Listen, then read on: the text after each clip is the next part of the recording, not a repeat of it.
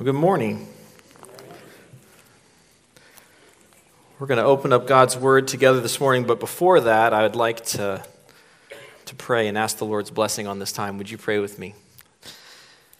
Father, we thank you so much for this time that you've given to us, Lord. And as we, um, as we open up your Word, Lord, would you minister to us? And as we talk about a subject that um, for some people know very well, for others may not know so well. Lord, I ask that you would comfort us, you would encourage us and instruct us. And I ask, God, that you would help me to be clear and accurate. In your name I pray. Amen. Well, I don't know if you've looked around, but you see a lot of t shirts from the teenagers that are teenagers wearing the same t shirt. That's because they're wearing their Ignite shirt. Ignite was last week, it went very well. So that's a conference, our winter conference that we take our our students to. And so, if you uh, want to hear more about that, just find one of the students who's wearing one of those shirts and ask them how their experience was at the conference, and they'd love to talk to you about it. Wouldn't you, students? Yes. Yes, you would. Well, as I've shared with you guys before, I grew up on a ranch. A ranch that my dad and my brother still operate today. That it's about 40 miles southwest of here. And to be a ranch kid, or to be a rancher, there's certain skills that you need to develop uh, in order to be successful. There are many. Uh, one, which is pretty basic, is a good sense of direction. I don't know a farmer who doesn't always know where north is. You know, they just always know. And I never developed this sense of direction that well. I get by. I, I get by, but I am not like these guys who always know where north is, even if they're in a basement standing on their head. Like, I don't know that. This became pretty evident when I was, when I was a young kid and I had the opportunity to go ship cattle with my dad.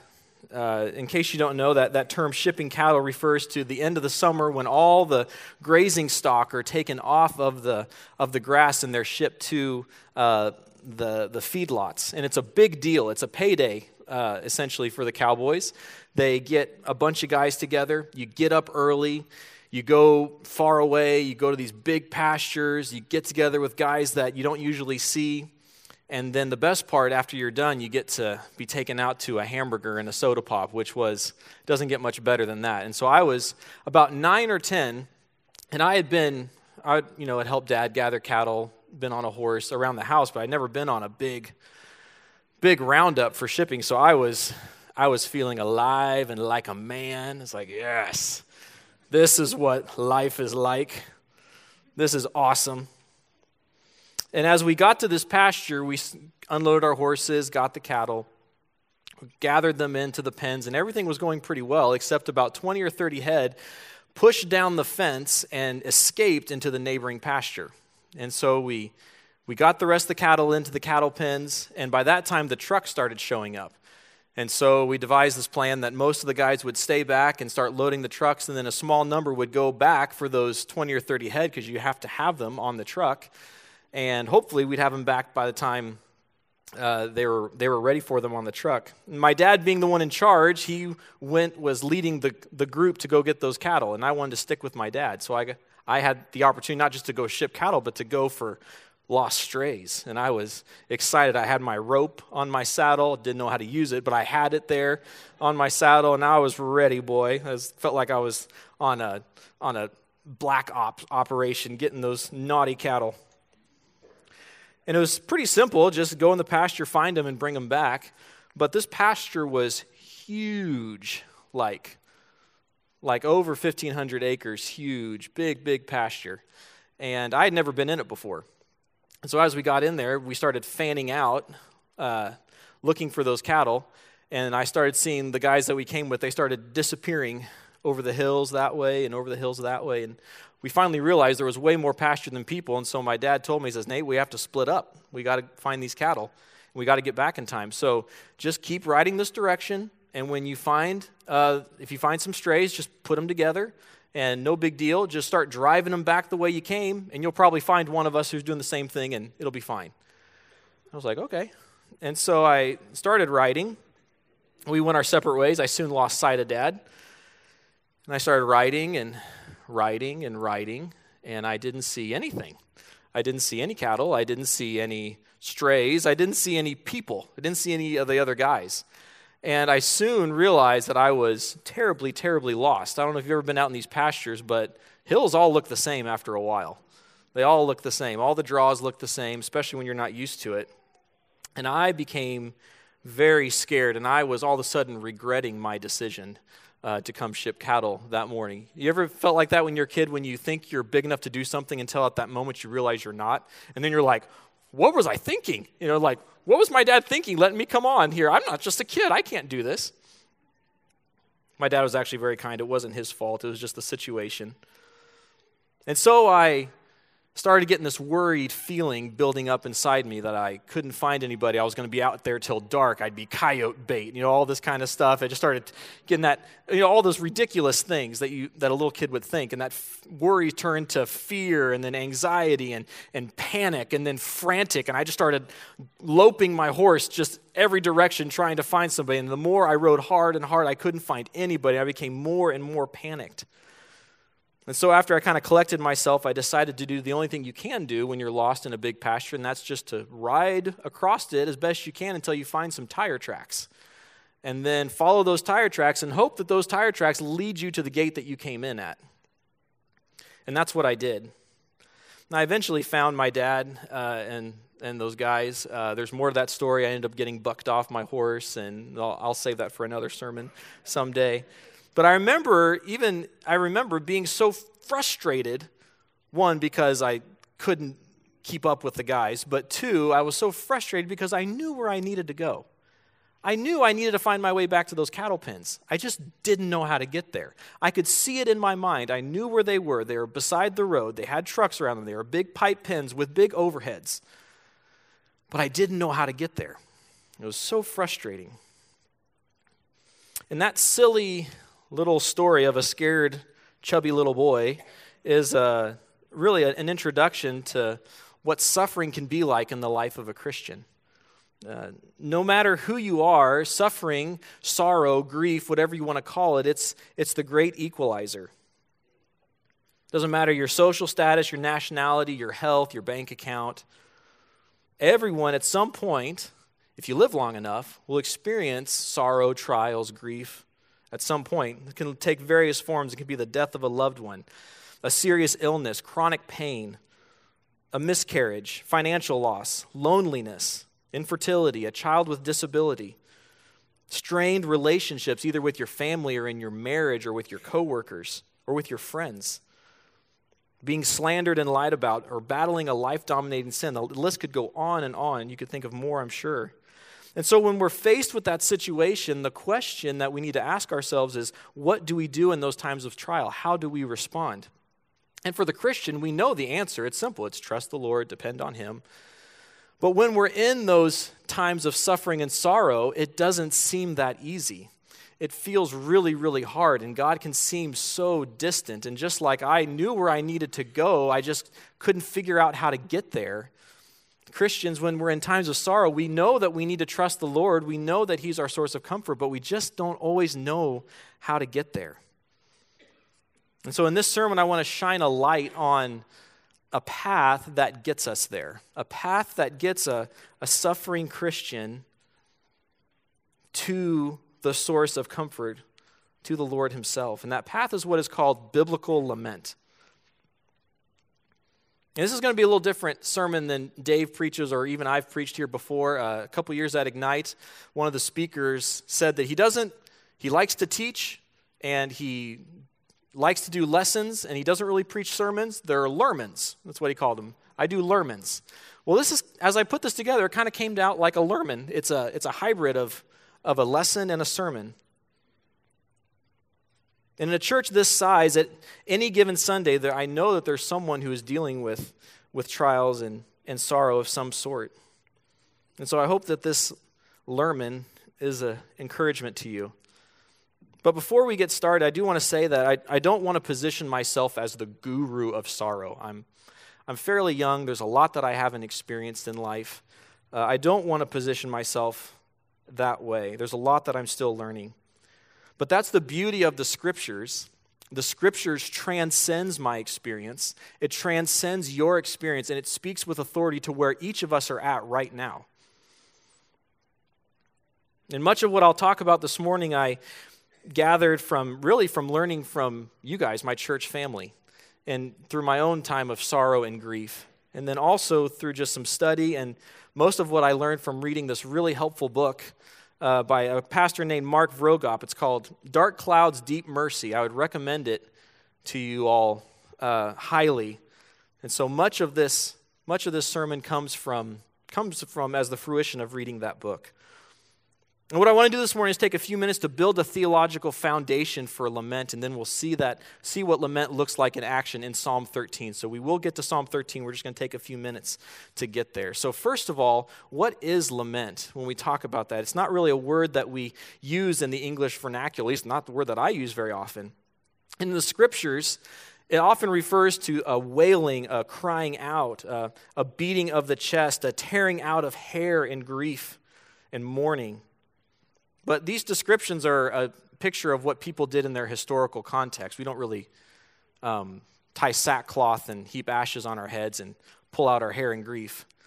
Although it would give a really spiritual answer to my receding hairline. You say, like, man, you're losing your hair. Well, I'm just really burdened with, with things going on. Kind of wish I could say that. Been pulling my hair out. Mark Vroegop gives a great definition for lament.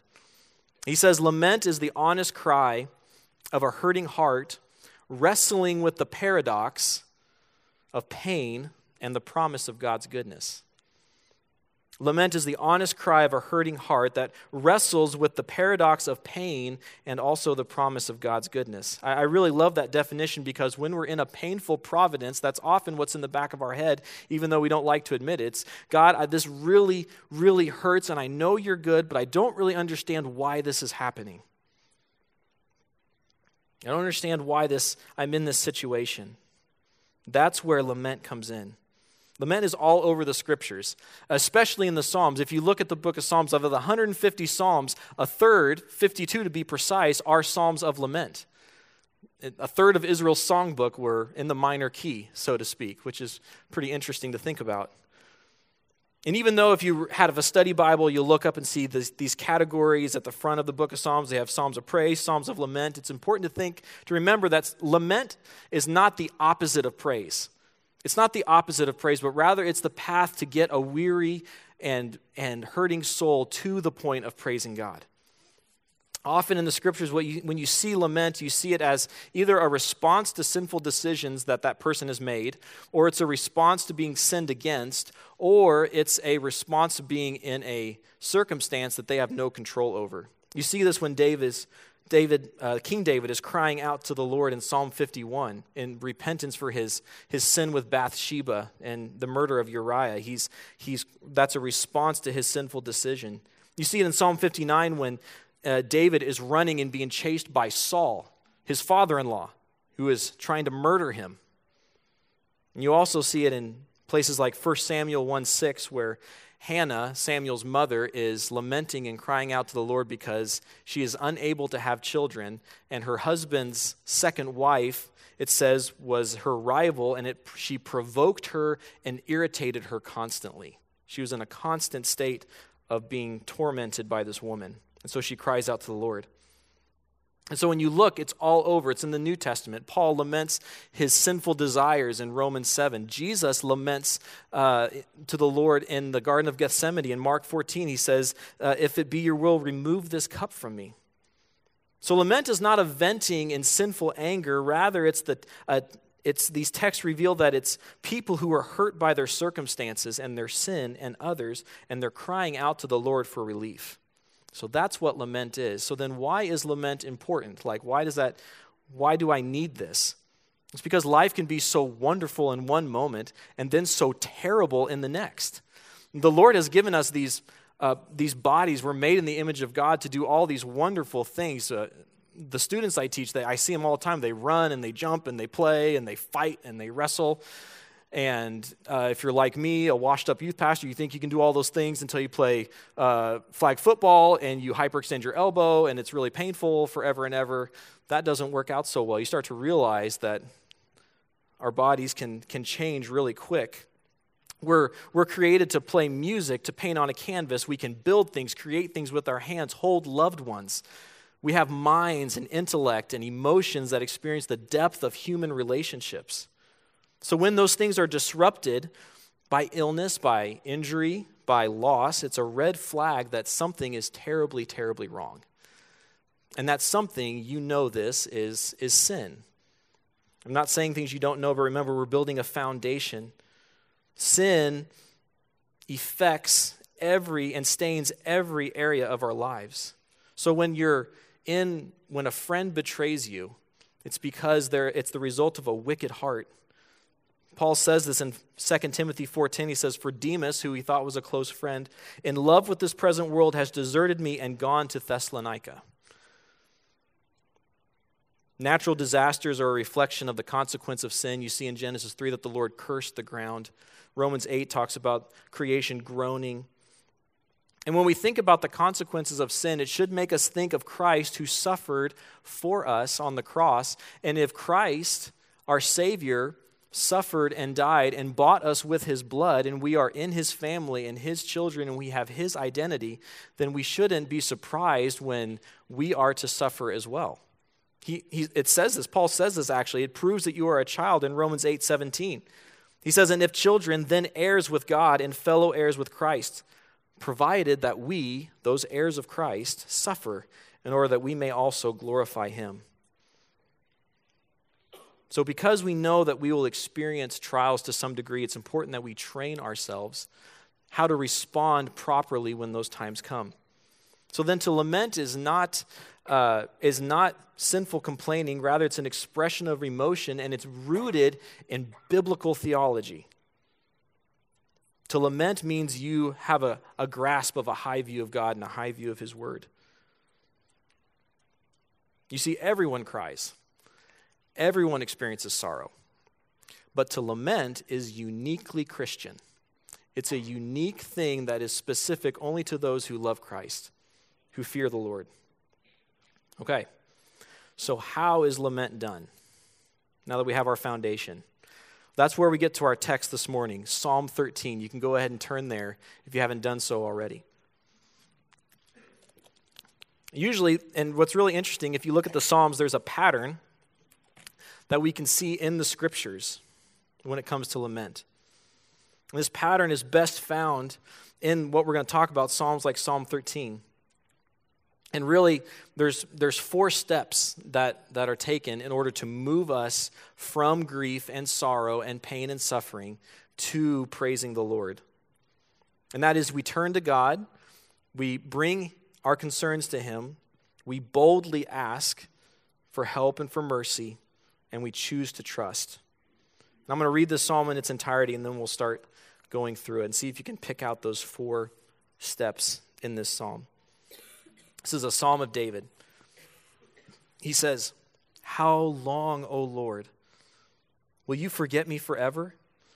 How long will you hide your face from me? How long must I take counsel in my soul and have sorrow in my heart all the day? How long shall my enemy be exalted over me? Consider and answer me, O Lord my God. Light up my eyes, lest I sleep the sleep of death, lest my enemies say, I have prevailed over him, lest my foes rejoice because I am shaken. But I have trusted in your steadfast love. My heart shall rejoice, and in your salvation I will sing to the Lord, because he has dealt bountifully with me. So, first, we see that in the process of moving from pain to praise is we turn to the Lord. And that's really just an observation of what David is doing in verses 1 and 2. To turn to God is having a resolve to go to the Lord in prayer. Here, David makes this really raw and honest statement How long, O Lord, will you forget me forever? That doesn't even seem right, but that's what David says. It's not the only place he says it in Psalm 22, Psalm 55. If you flip back to the left, Psalm 10, he says it. It's all over the place. And given the nature of David's plea and how it's this, this continual how long, how long, how long, it's probably an indication he's been suffering for a very, very long time. And sometimes when we have trials, it's this instant hard thing, boom, right away.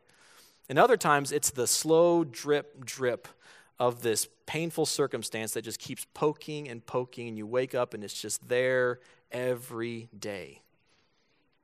I think that's where David is at.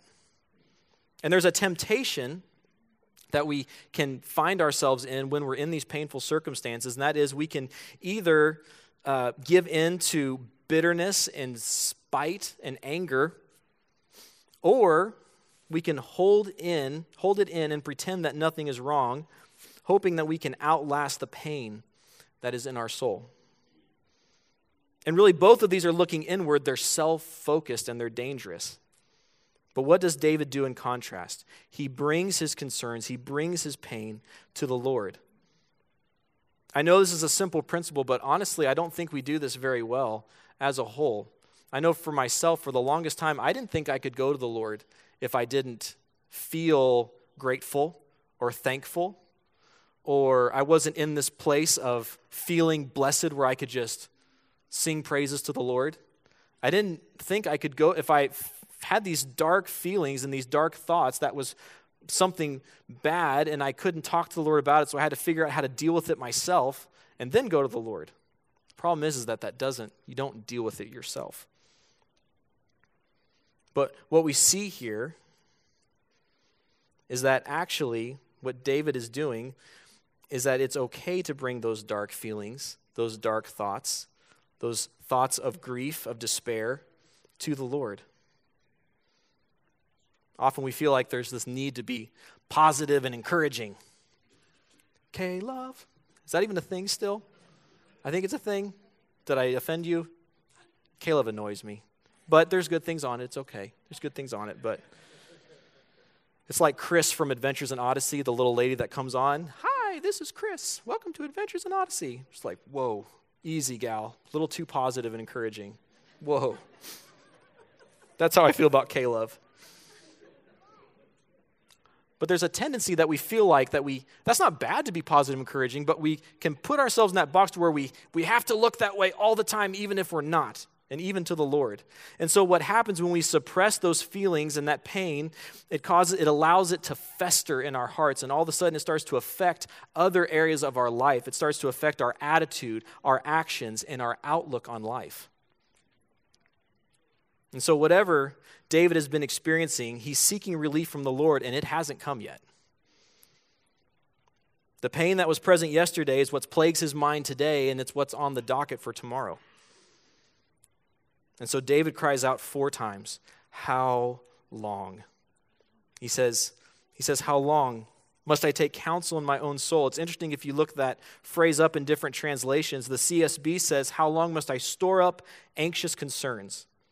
The NIV says, How long must I wrestle with my thoughts? The NASB says, How long must I feel anxious within my soul?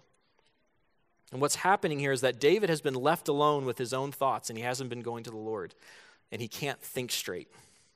Have you ever felt that way?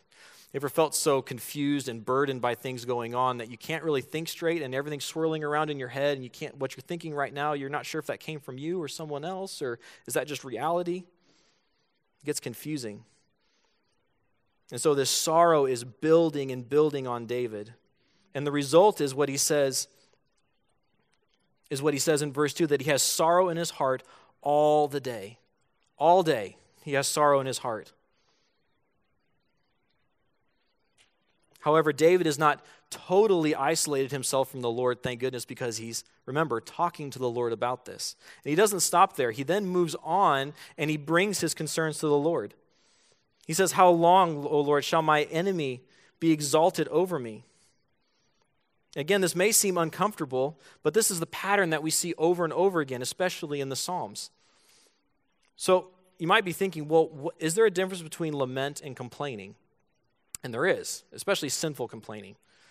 There, there, you can't have a positive complaining in the scriptures, but for our purpose, we're going to compare lament and complaining, sinful complaining.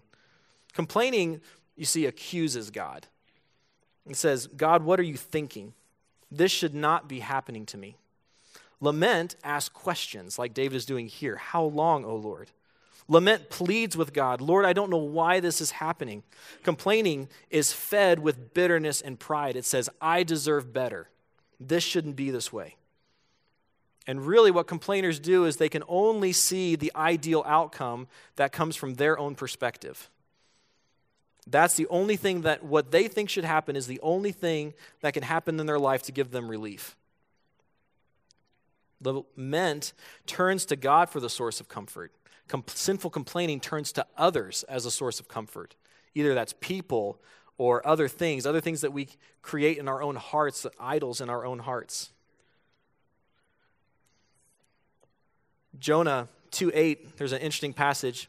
In Jonah 2 8, he says that those who pay regard to vain idols, those who are worshiping other gods, who are placing other things before the Lord, they forsake their hope. People who are worshiping idols don't have any hope. So ultimately, what is at the heart of sinful complaint is an authority problem.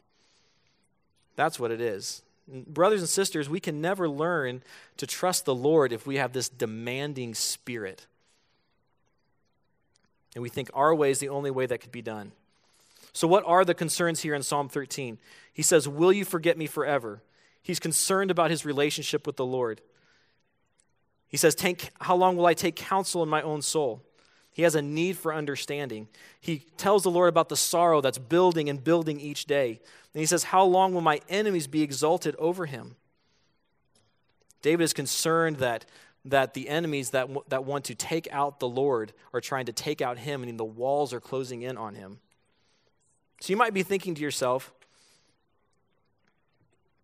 if I bring my complaint to the Lord, what if I say something bad and I do sin? Like, what if I open Pandora's box and it just, like, bleh, it all comes out?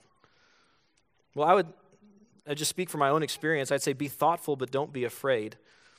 Bring to the Lord what's on your heart because the Lord already knows what's on your heart. And speaking for myself, I often have sinful desires that are camouflaged as, uh, uh, you know, righteous suffering.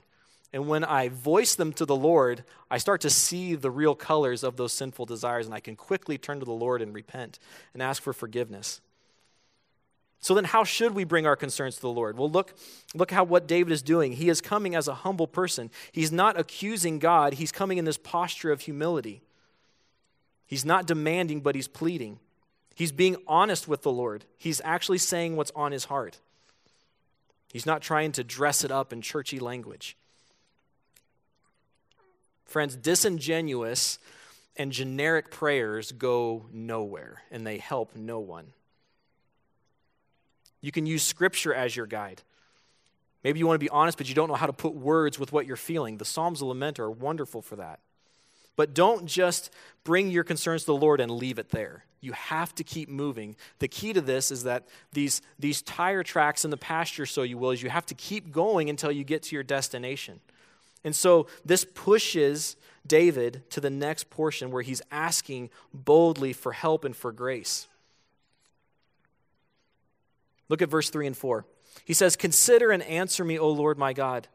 Light up my eyes, lest I sleep the sleep of death, lest my enemies say, I have prevailed over him, lest my foes rejoice because I am shaken.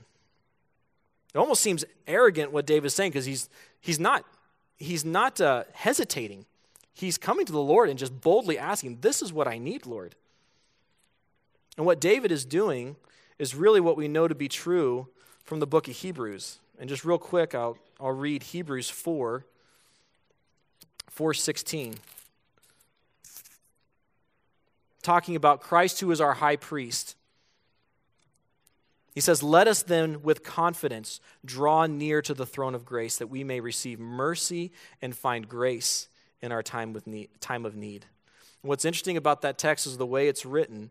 Uh, that mercy and grace that we receive, it's said in such a way to where it's always there.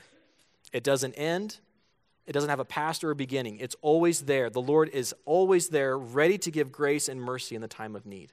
That's what David is doing. That's what he's doing. So, as Christians living in the new covenant, we should have all the more reason to rejoice before the Lord because the barriers have been torn down by the death and resurrection of Jesus Christ. Christ as our mediator, we have direct access to the Father for continual grace and mercy. What is, what is Dave boldly asking for? He's asking the Lord to consider and answer him. It means to look intently, to regard with favor or care. David is ac- asking God to take action. He says, Lord, it feels like you're far away. Show yourself to me.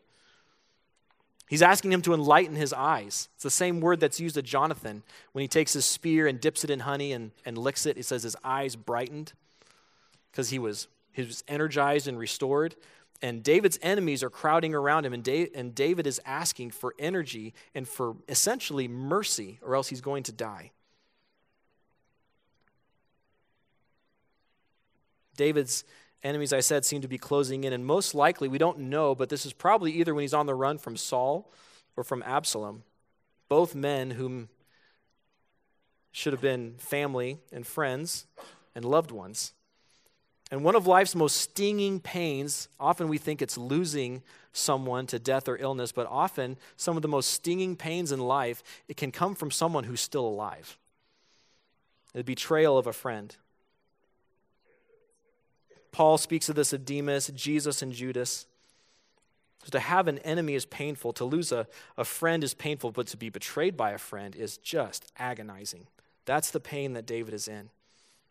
But when we turn to the Lord, when we, when we tell him our concerns, and when we bring boldly ask, we are reaffirming our trust and our dependence in the Lord. We are realizing our need.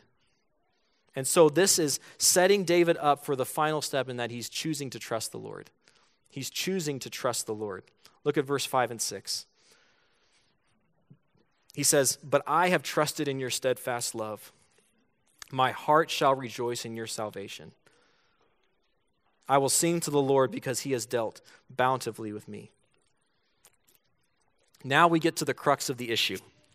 There is this crucial pivot point that needs to happen when we're taking our concerns to the Lord. And you see it here with David. He makes a decisive decision, a choice. And what is motivating this decision, this choice with David? It's because he knows who God is of his character and what he has done. David does not just bring his raw complaints to the Lord and then just leave it there, but he fixes his eyes firmly on the Lord. He stands on that firm foundation of the Lord and what he has done for him, of his steadfast love and his salvation. David looks back and he remembers the loyal love, the loving kindness of the Lord. That word there is, is hesed. And I know you've, been, you've heard that before from Pastor Dave when we went through Ruth. Hesed is this loyal love. There's actually no one word for word translation because it's so big, it's so expansive It takes many words to describe it. It's often referred to loyal love, loving kindness, covenantal love. The Lord describes himself this way in Exodus 34 6. It says, The Lord passed before him and proclaimed, The Lord, the Lord, a God merciful and gracious, slow to anger, and abounding in steadfast love and faithfulness. Jeremiah, as he's lamenting the fall of Jerusalem, seeing the, the walls and the temple being torn down around him, says, The steadfast love, the Hesed of the Lord, never ceases. His mercies never come to an end. They are new every morning. Great is your faithfulness. That's the verse that, that song is based on. It comes from a lament, actually.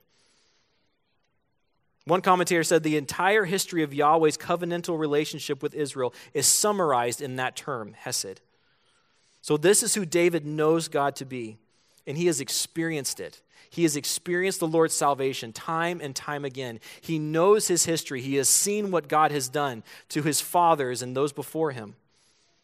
Brothers and sisters, if you have trusted in Christ, you are experiencing right now the Hesed love of the Father, of the Lord. You are currently living in a state of blessedness. You are blessed despite your circumstances. And up until this point, David has only been looking from his perspective. But you see this change, this key change in the song, so to speak. And now he starts look, stops looking from his perspective and he changes and starts seeing things from the way God views what's going on.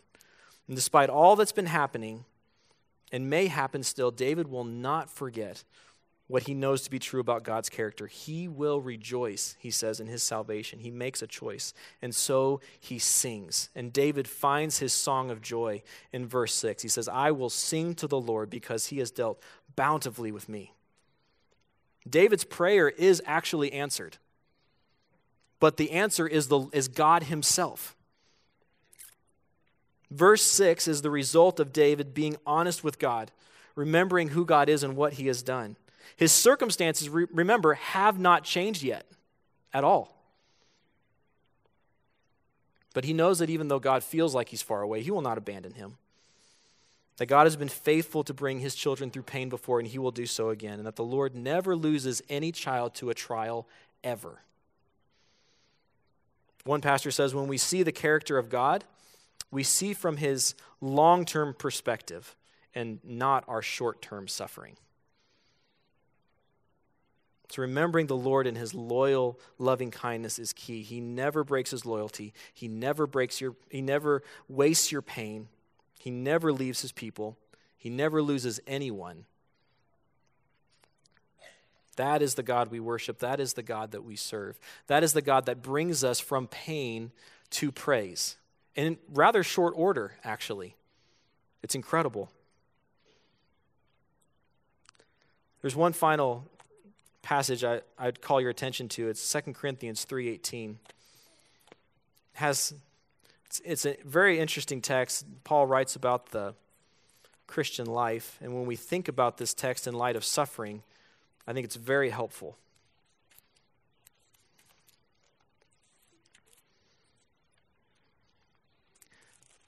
Paul says this in 2 Corinthians 3:18 he's he's talking about those who have been saved by Christ and what, the, what life is like for them after coming to salvation. He says, And we, talking about believers, we all with unveiled faces, beholding the glory of the Lord, we are being transformed into the same image from one degree of glory to another. For this comes from the Lord who is Spirit. So when we are saved, Christian, we are in that process of being molded and being shaped into not your best life now, not the best version of you, but actually the image of Christ. My kids uh, often get growth pains. I don't know if you've ever had those. I never had them growing up. But my two children, my two oldest, are pretty tall for their age. And so when they get growth pains, it's pretty severe because they're like going through different sizes by the month, it seems like. And when it first happened, I really didn't feel that sorry for them because I didn't know what it was. And it always happened at night, and I thought they were just trying to make excuses to stay awake. But my wife explained it to me, and after that, I started finding ways to minister to my kids. And really, this, this realization kind of happened to me when I was in a pretty severe state of grief myself. Um, this verse was on my mind, and then my kids came to me, and this picture just kind of just kind of came forth of what this looks like when we go to the Lord with our lament. See, when my kids are experiencing growth pains, it's really painful. And it hurts, and they don't know why, but it hurts really bad, especially in their shins and their knees. And so they would often come to me at night, and they would, they would come and they would tell me, they'd say, Dad, my legs hurt so bad. Often they'd be crying. Not Titus, I won't embarrass him, but he was crying a little bit. They'd be crying tell me that their, their, their legs are hurting so bad. And they come to me and they tell me what's hurting them. And, and I want to know what's hurting my children. I want to help them. I want to hear what they're thinking, what they're feeling. And so I, I put them on my lap and I check them out. I usually try and do some sort of like Mr. Miyagi trick from the Karate Kid to distract them or something, and that doesn't work. But then I start to tell them, and, and really this, this started happening when I was in this time of grief, and it kind of helped me minister to my kids in a new way. When this happens, I tell them that this pain really hurts right now. But it's a sign that they're just that they're growing up. That's what this pain is revealing, that they're maturing. And it really hurts right now, but eventually it will give way to stronger bones and a stronger body that will be able to do all these awesome things. And if they can trust me that I know what's best, that they're not dying. They'll put their trust in me, and I can comfort them and reassure them. And my hope is that someday that trust is transferred to the Lord. That is what a picture of when we're bringing our sinful, or not our, our laments to the Lord. That is a picture of what the Lord does in our life. That's how we can understand passages like James 1, 2, and 3. Count it all joy, my brothers, when you encounter trials of various kinds. How does that work? It's because we're seeing things from not our perspective anymore. We're seeing things from God's perspective, from His purpose. But how do you get yourself there? You don't just start by, often by just, well, trust the Lord. Often it's a process.